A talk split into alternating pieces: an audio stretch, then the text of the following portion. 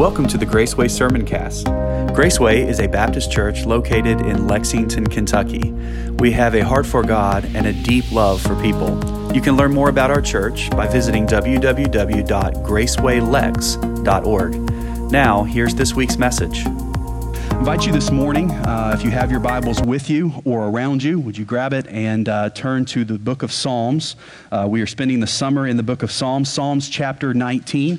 Psalm 19. We're going to be getting there here in just a moment. Psalm 19. And last week we talked a little bit about those dog days of the summer. And as the week started out, man, we were in some dog days. I mean, it was like 90, 95. It felt like 110 with humidity and stuff. And then we got some rain coming. And, and so it kind of makes this one seem kind of a little bit like it's just not uh, it doesn't seem like it's a dog day today. It's kind of pretty. It's actually kind of pleasant um, outside. But it's those days where they're just long. You know, it's like the sun comes up early and it goes down late, and there's not a lot of rain except for this week. And then there's 100% humidity on top of the fact that it's dry on your grass and stuff, especially in Kentucky. And it's those days that just seems to just like zap you of all of your energy, of all of your motivation, of all of your creativity and stuff like that. And for a person who is a fall winter type of person, um, this is the days that I just endure, man, I, because I just, I can't stand days like this. I wake up and I'm like, man, how hot is it going to be?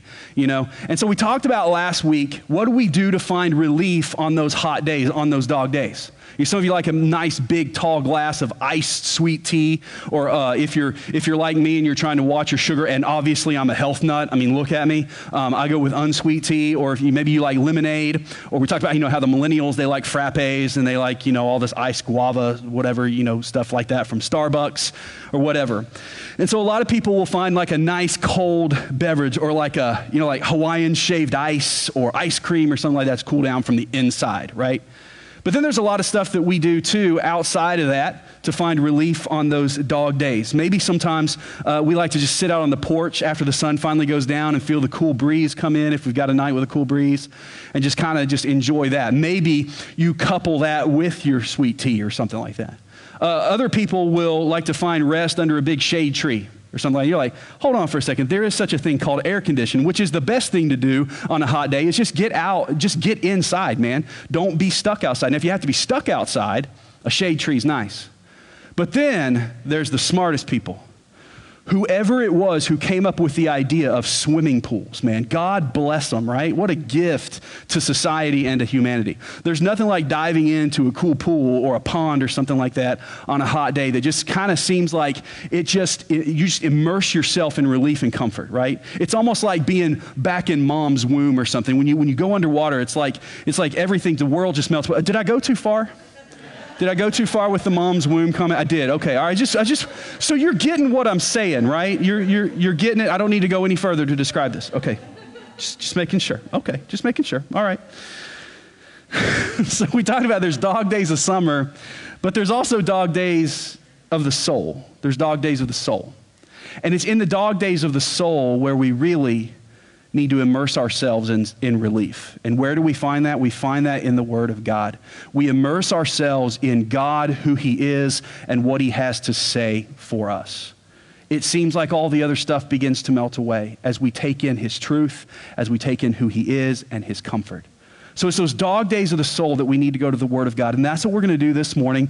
We're going to read Psalm 19, 1 through 14, and we're going to focus closely on verses 7 through 14 this morning in the message. But if you would look with me in the Word of God, I'm reading from the Christian Standard Bible, and it says, The heavens declare the glory of our God. And the expanse proclaims the work of his hands. Day after day, they pour out speech. Night after night, they communicate knowledge to us. There is no speech, there are no words, and their voice is not heard, but their message has gone out to the whole earth. And their words to the ends of the world. What it's saying is the heavens don't necessarily speak to us, but they still send a message that God is there. And it says in the, in verse, in, in the latter part of verse number four, it says, In the heavens he has pitched a tent for the sun. It's like a bridegroom that is coming from his home, and it rejoices like an athlete that runs a course. It rises from one end of the heavens and it circles to the other end. Nothing is hidden from its heat.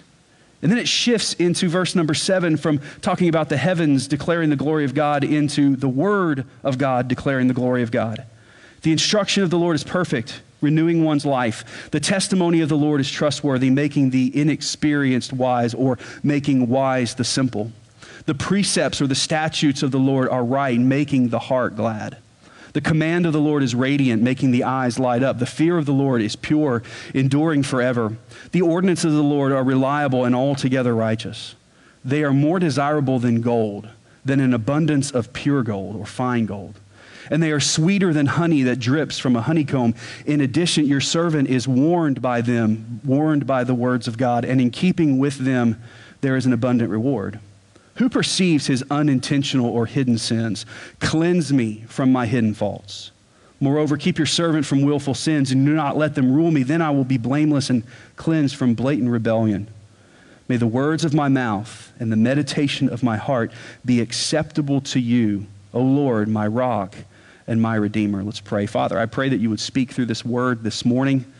I thank you for the Psalms, that in the dog days of the soul, they're filled with refreshing. And help us this morning to learn the importance of diving into your word.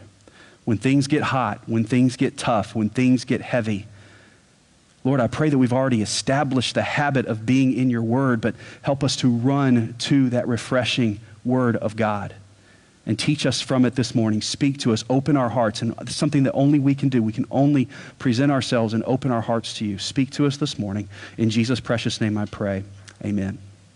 We're talking this morning about the fact that in the dog days of the soul, we can find refreshing in the person of, of Jesus Christ, in the work that God the Father has done through Jesus Christ, in the work that God has done in the heavens around us, but also in the work that He has done through the Word of God. The Word of God has a work that if we will immerse ourselves in it, we will find relief and we will find protection, we will find strength, we'll find everything that we need in his word.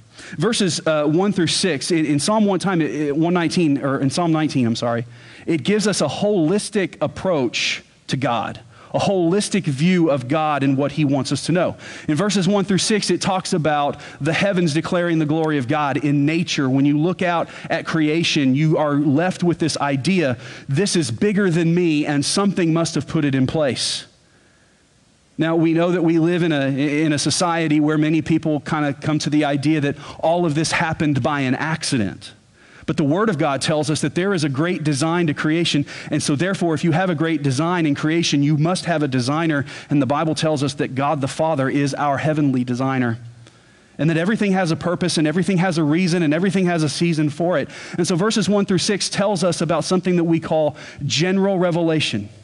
It's when I can look at the things around me and see evidence that there is a God above me and a God that is for me. But then we get into verses 7 through 14, and then we begin to see what we call specific or divine revelation. That the heavens declare the glory of God, but that very same God didn't just leave us to look at the skies, look at a tree, look at the ocean, and come up with the understanding of God. He also gave us His word. Very specific, very divine and it is forever settled in heaven. So now we see this revelation not of who God is, but now we see the revelation of who God is and what he wants and what he desires. So we get this complete holistic understanding of who God is and what he wants. And that's what we're going to be focusing on this morning. The fact that God has given us his word is a blessing that we cannot describe. Because when we come to the dog days of the soul, the word of God is our relief, it's our refreshing. The Bible tells us that the word of God is our nourishment it is what we grow upon. It is everything that we need. Unfortunately, we don't go to it like we should. On a hot day, the way you just kind of crave the relief of diving into some, some cool water or a refreshing pool, it's the same way our soul oftentimes feels when we're going through those dog days. I need to immerse myself in the Lord God Almighty, and I need to immerse myself in His Word and let His Word and His truth just wash over my spirit and do the healing work that it needs to do. Now, most of you probably think, oh, yeah, you're telling me that when things get rough, I need to get into the Word of God? No, duh. That's a no duh kind of moment, right? You mean to tell me that when things are hard and when my spirit feels dry and when I'm feeling like, you know, I'm just kind of disconnected from God, that it'll help me if I dive into God's Word? Man, thanks. I'm glad I came out during this pandemic to hear something that I already knew. But the problem is that knowing what we should do and then doing what we know we should do are often disconnected. They're not one and the same. For instance, how many of you know it's not good for your heart to eat fried food? How many of you had french fries this week? See what I'm saying? There's your dose of conviction, right? Knowing what we need to do, And doing what we know we need to do are not always one and the same. It's not always a given. So, that no duh moment, we have to ask ourselves Am I doing what I know is so simple? Am I taking that simple advice of getting into the Word of God? Well, recent research has told us that that's not the case.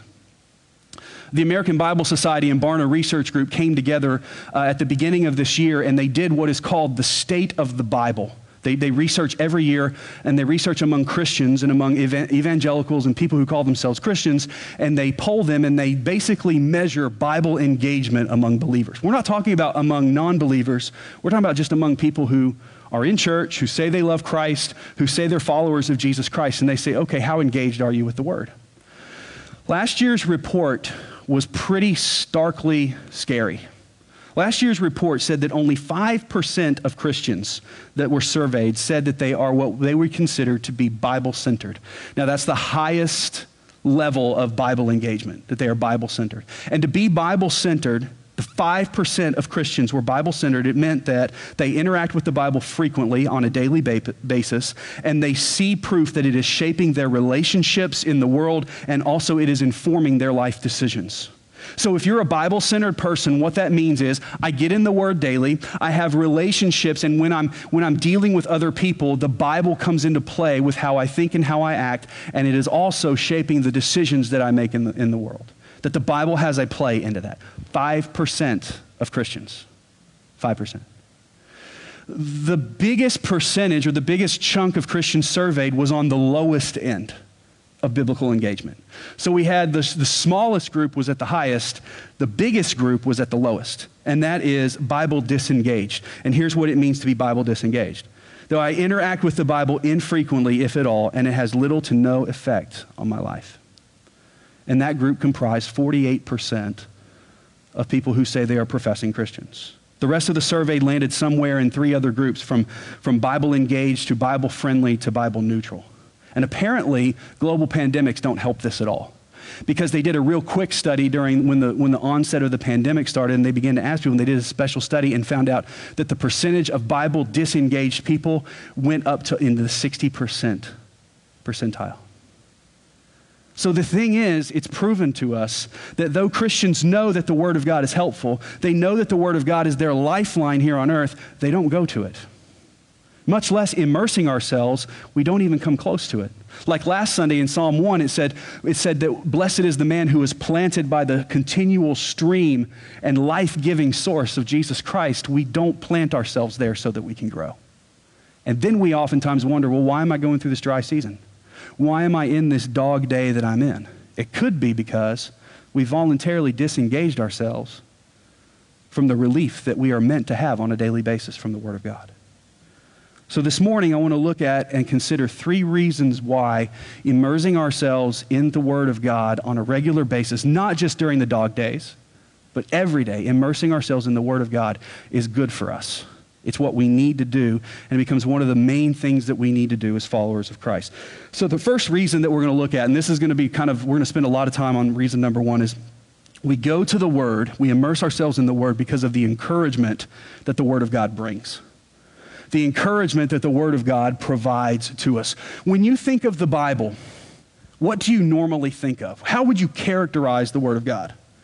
A lot of people will look at the Bible and if they're at odds with God, they're going to say, man, it's just a book of rules and regs, man.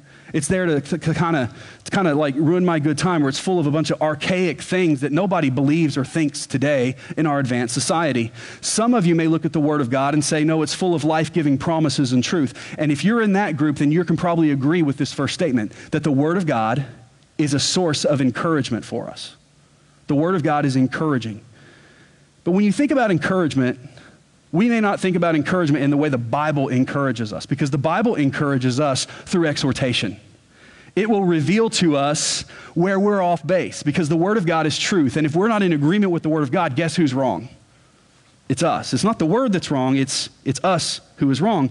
So in our text, David recorded six different names or descriptions as we looked at this in verses 7 through 9. He records six different descriptions or six different ministries that the word of God will do. And the first one is found in verse number 7, the beginning part, and he's talking about restoration. Look at verse number 7. He says, The instruction or the law of the Lord is perfect Now, just last week when I said perfect means most of the time it means complete or whole. This has a dual meaning here in the Hebrew.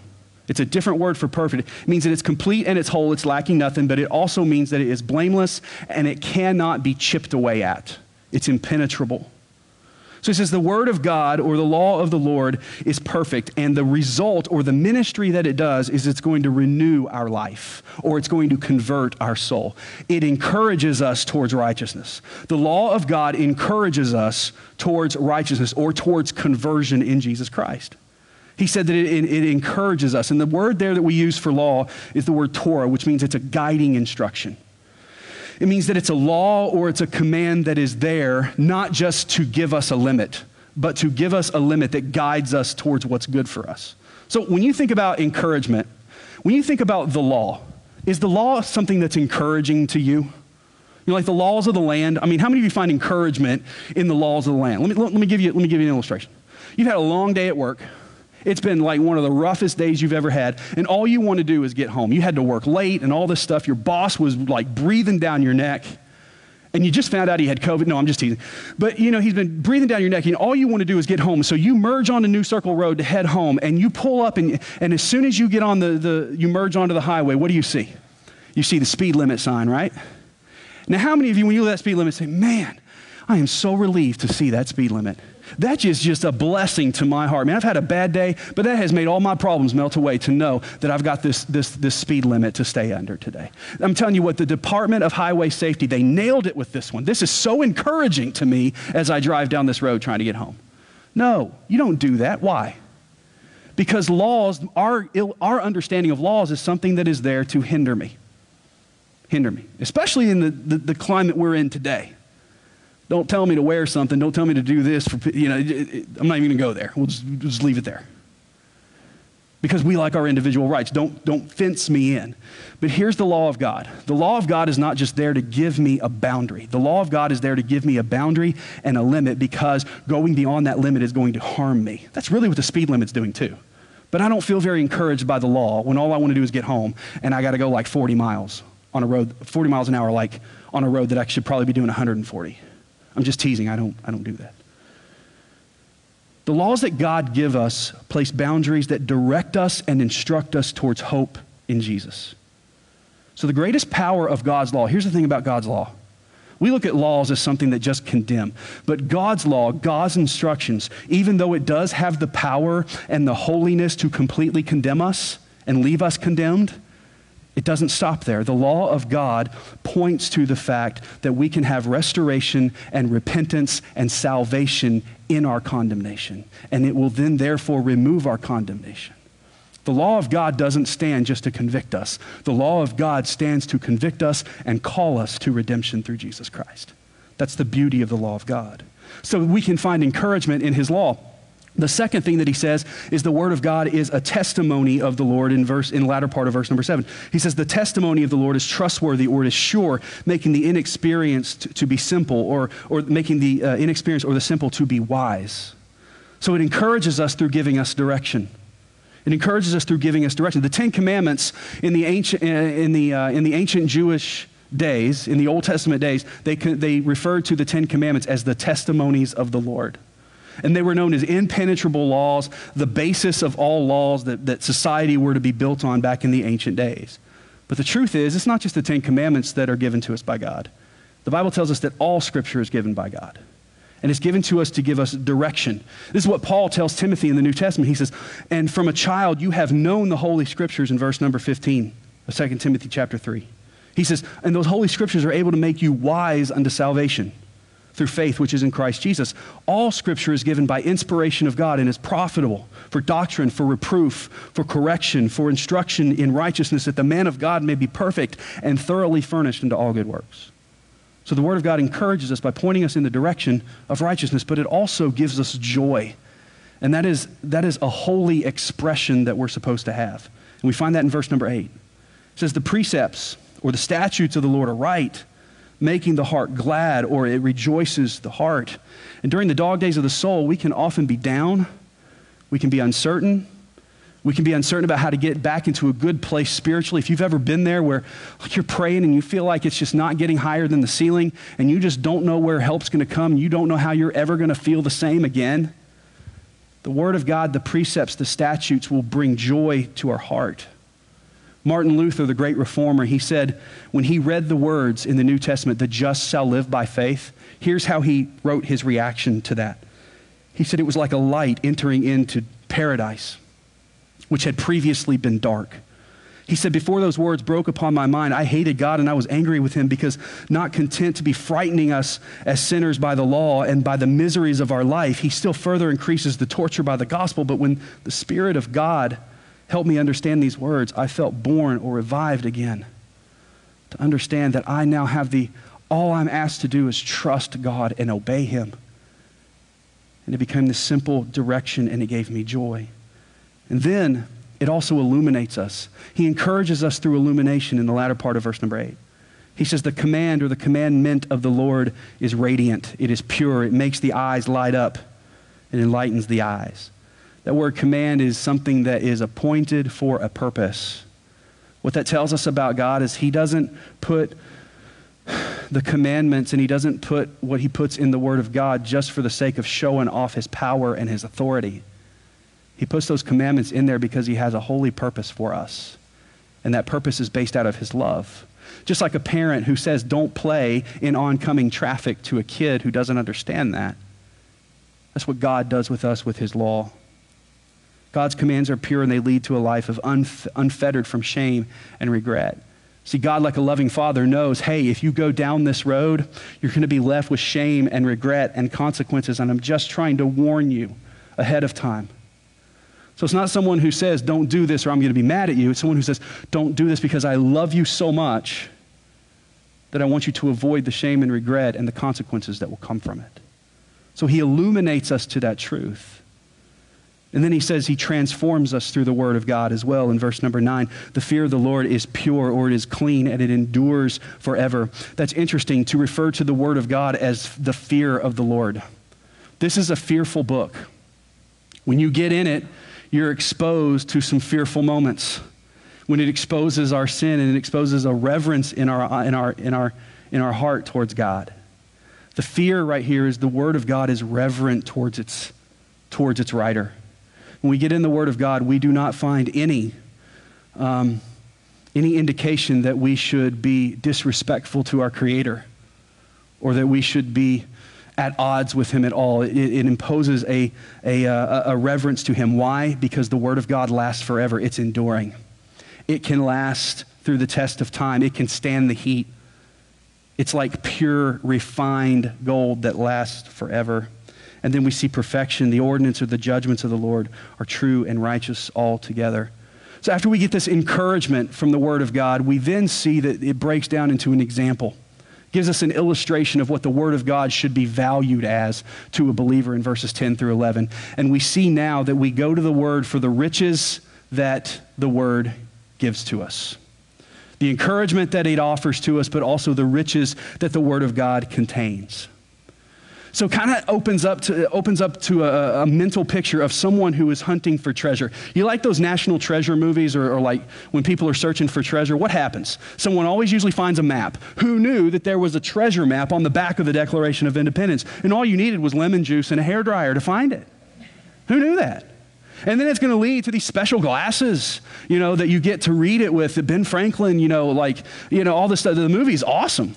But it's just like that with the Word of God. The Word of God is like this treasure map that as you get in it and you understand its precepts, it points to another truth about God and then another truth about God that just fuels us to continue to grow in Him. It's like tr- uncovering treasure and riches. And he uses this example of two very rare commodities in the ancient world of gold and honey. Now, gold, still, still rare. Honey, not so rare anymore. You can go get it anywhere you want. You can actually go to Starbucks and ask for a honey pack, and they'll give it to you for free. But back in those days, honey was a rare commodity that only the richest people and kings and queens got to have. It was the sweetest thing that was known on earth. So you had this, this understanding in the and, and, and what the Word of God says. The psalmist is saying the Word of God, His precepts, His truth are like gold to me. Not just gold, but they're like purest gold. And pure gold is not yellow or white. Pure gold is almost reflective like a mirror. It kind of reminds us of what the book of James says that the Word of God is like a mirror that when we look in it, it reveals our imperfections. Because what we're seeing in that mirror is, as we look in the Word of God, we're not seeing ourselves. What we're seeing is the holiness of God, and it reveals to us anytime anyone is, is exposed to the holiness of God, the immediate reaction is, How unholy am I in the presence of that holiness? So as we get into the Word of God in those dog days of the soul, we begin to get in the Word and we begin to find, Oh my goodness, I'm a man of unclean lips, like Isaiah said in Isaiah chapter 6. I'm in need of a Savior. And then we get into the Word, we begin to find the grace that is extended to us. And God shifts from being this, this, this fearful judge to being a gracious lawgiver, full of mercy and compassion. It's pure gold. It reveals his nature to us.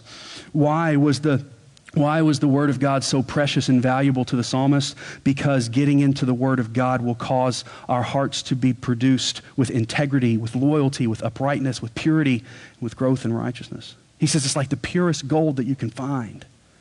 So, but then it's also like honey that's just dripping right from the source, from the honeycomb.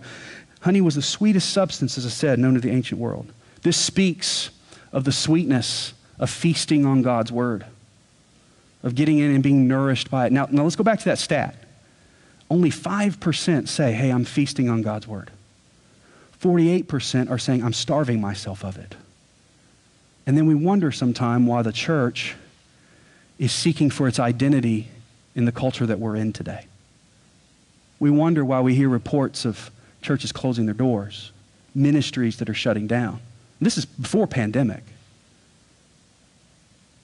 We're starving ourselves of the richness that we need. See, honey was something that, to a boy, and we talked about this in, in another message not too long ago only the richest people could get it, that they also kept a really big reserve of honey in the temple. And it was there for the kindergarten boys as they would start Torah school. They come in on the very first day, and their orientation was they're given a spoonful of honey. And they said, Hold that in your mouth. And as they held that in their mouth, they would say, The word of God is sweeter than this honey that you'll taste. And at that moment, that five year old kid, that's the sweetest thing he's ever tasted. And what five year old kid do you know that doesn't like sugar? But they said, that's the sweetest thing you've ever tasted in your life, man. As his brain is popping open, like, man, I got to have more of this, they say, this is not even as sweet as the word which you're getting ready to study. But for many of us, the word is not sweet, the word is a drudgery. And that's why we struggle. He gives us this riches, also provide luxury of knowledge. He says, In addition, your servant, in verse number 11, in addition to the riches that I get, your servant is warned by your instruction. This refers to the illumination that we get from the Holy Spirit. See, a beautiful thing that happens as I preach the word and why we're so committed to expository preaching here at Graceway is that it doesn't fall on me to make you like it. It doesn't even fall on me to make you take it in. It's the Holy Spirit that does that. What I must do is ex- properly expose the Word of God, and the Word of God and the Holy Spirit does its work. Because in addition, your servant is warned by the Word of God. The warning here is like direction, like a sign that says detour because there's a cliff ahead. There's danger ahead. It's different from a speed limit, which you look at, you're like, man, I just can't go as fast as I want to. It changes it when you see a sign that says, hey, the road stops ahead, so you're going to be in trouble if you keep going. Then there's the reward of protection that comes. It says, and in keeping them, in the latter part of verse number 11, there is an abundant reward. What's the reward of the Word of God? I believe it's the security that comes as we get to know our God, as we get to know our Savior, and knowing His Word and His will and obeying His will, it gives us confidence and security of knowing He never leaves us, He never forsakes us. We are His child. He is over us. He is our Father. So security that comes when we open up the news, or we turn on the news and we see, when it seems like the world is burning down to know that He's still got the whole world in His hands. Or when there's a, there's, a, there's a virus that's going around that we don't know what's going to happen, that we know the one who does know and that we can trust him. And that in all of us, in all of it, he doesn't promise deliverance, he promises us his presence, which is security enough.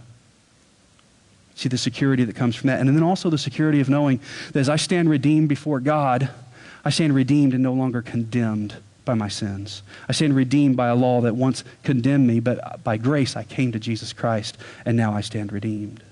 So we need to immerse ourselves in the Word for the encouragement that we receive and for the riches we receive. But then also, and lastly, we need to immerse ourselves in the Word.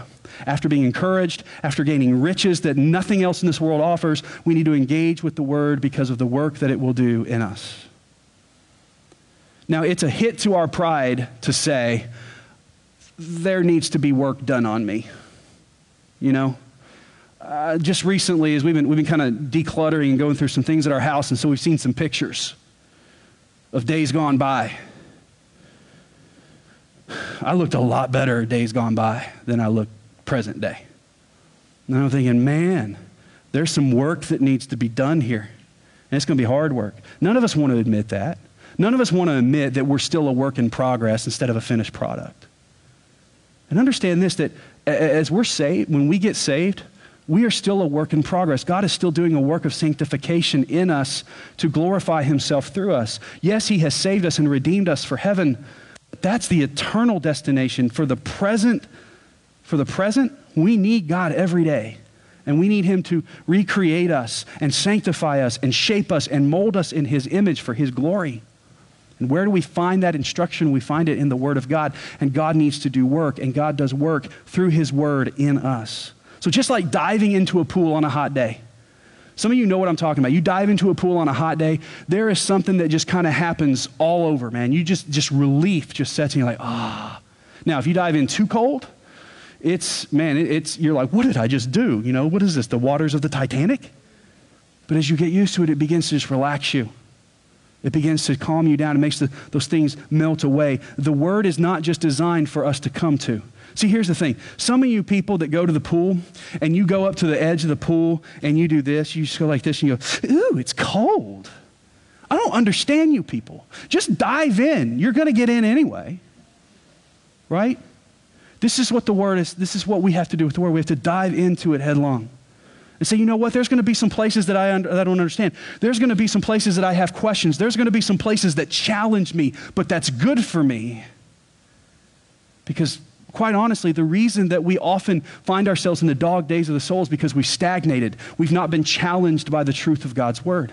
We've kind of set ourselves on living in an echo chamber that only reinforces what we already thought rather than being challenged to grow and be conformed to the image and the mind of God.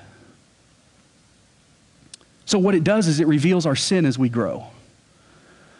So, how is that encouraging work? We're going to look at that. It reveals our sin as we grow. It's the, one of the pieces of work that it does. Look at verse number 12.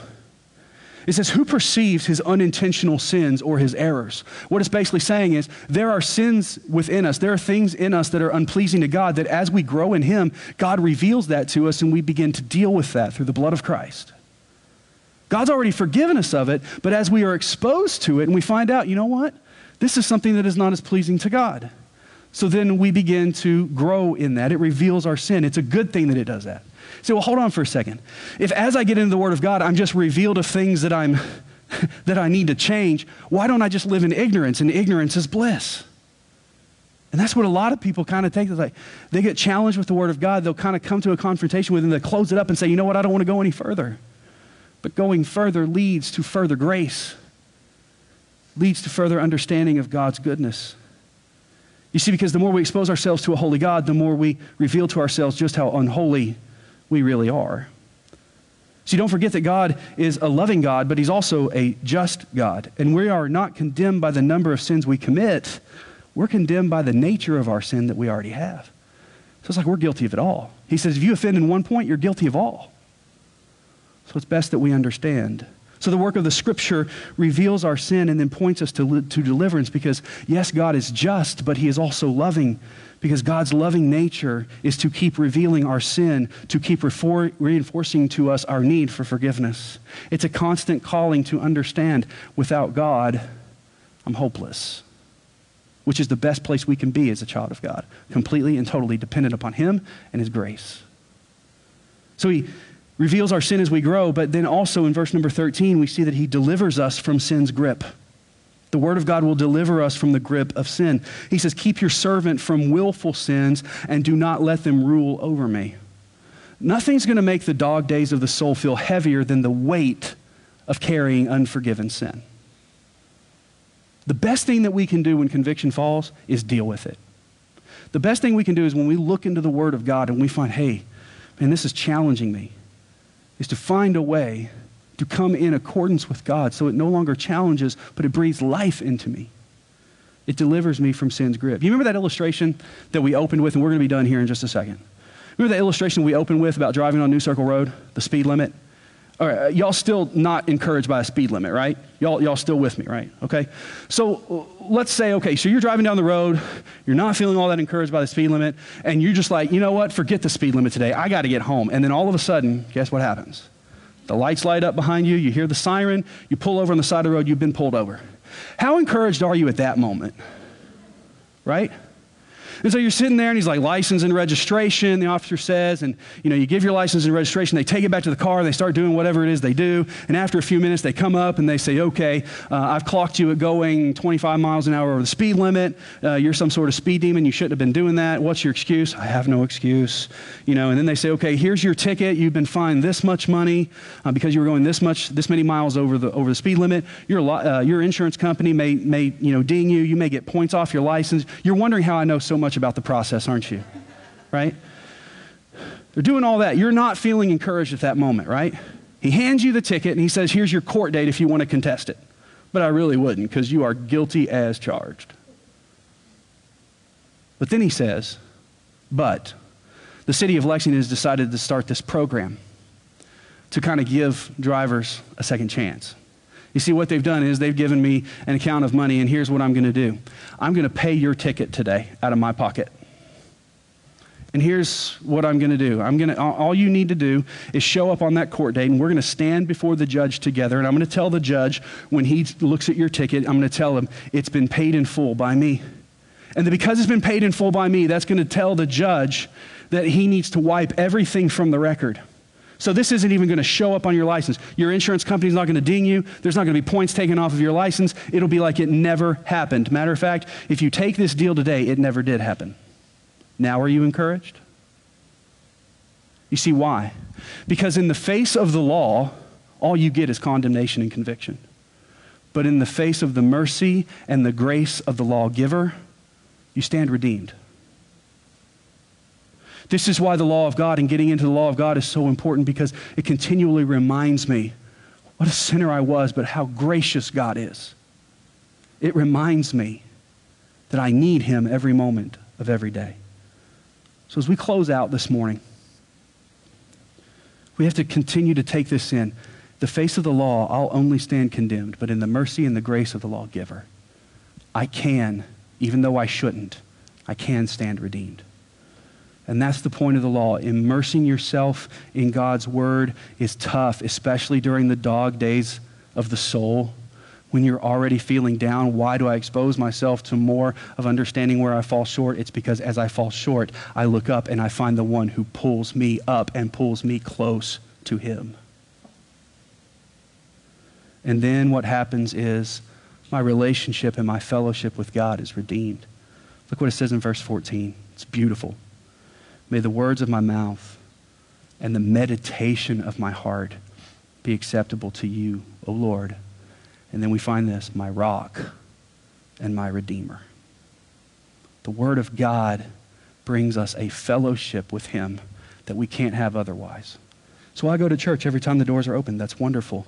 But God has given us this beautiful book, His Word, that instructs us and guides us every time we open it deepen your fellowship with a daily relationship with His Word, and it'll change your life.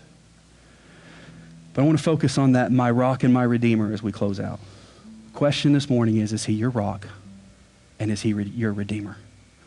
In a world where the sands shift all over the place, we need to find a good, solid anchor to stand on, and Jesus Christ is that rock. He's the rock of our salvation. And not only will that rock, that unchanging word of God, be our anchor, but it becomes our redemption too. And the question this morning as we close out if you're in, in this room or if you're watching out there in cyberspace, have you, are you standing upon the rock? Have you been redeemed by the rock?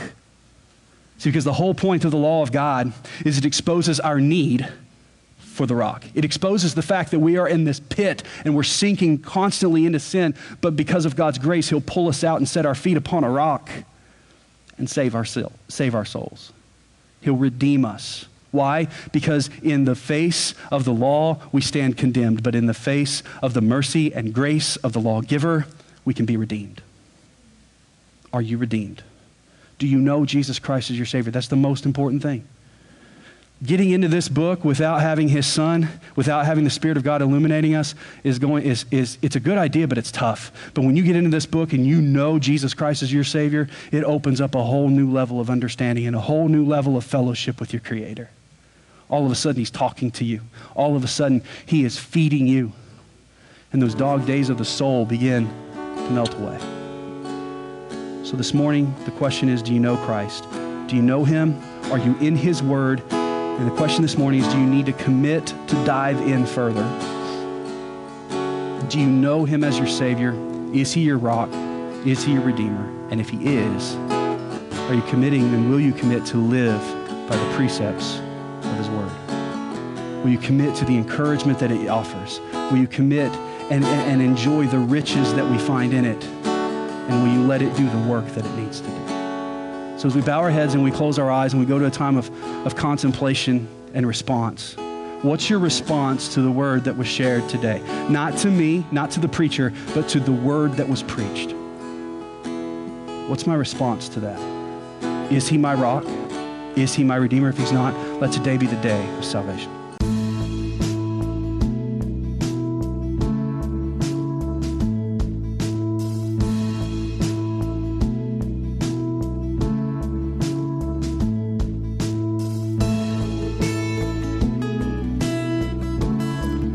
We come to the conclusion of this week's message, we pray that it has ministered to you and challenged you from the Word of God. We would love to hear from you. If you would like to connect with us, you can go to www.gracewaylex.org, click on Contact Us, and we would love to have a discussion with you about your faith. Thank you. We'll talk to you again next week.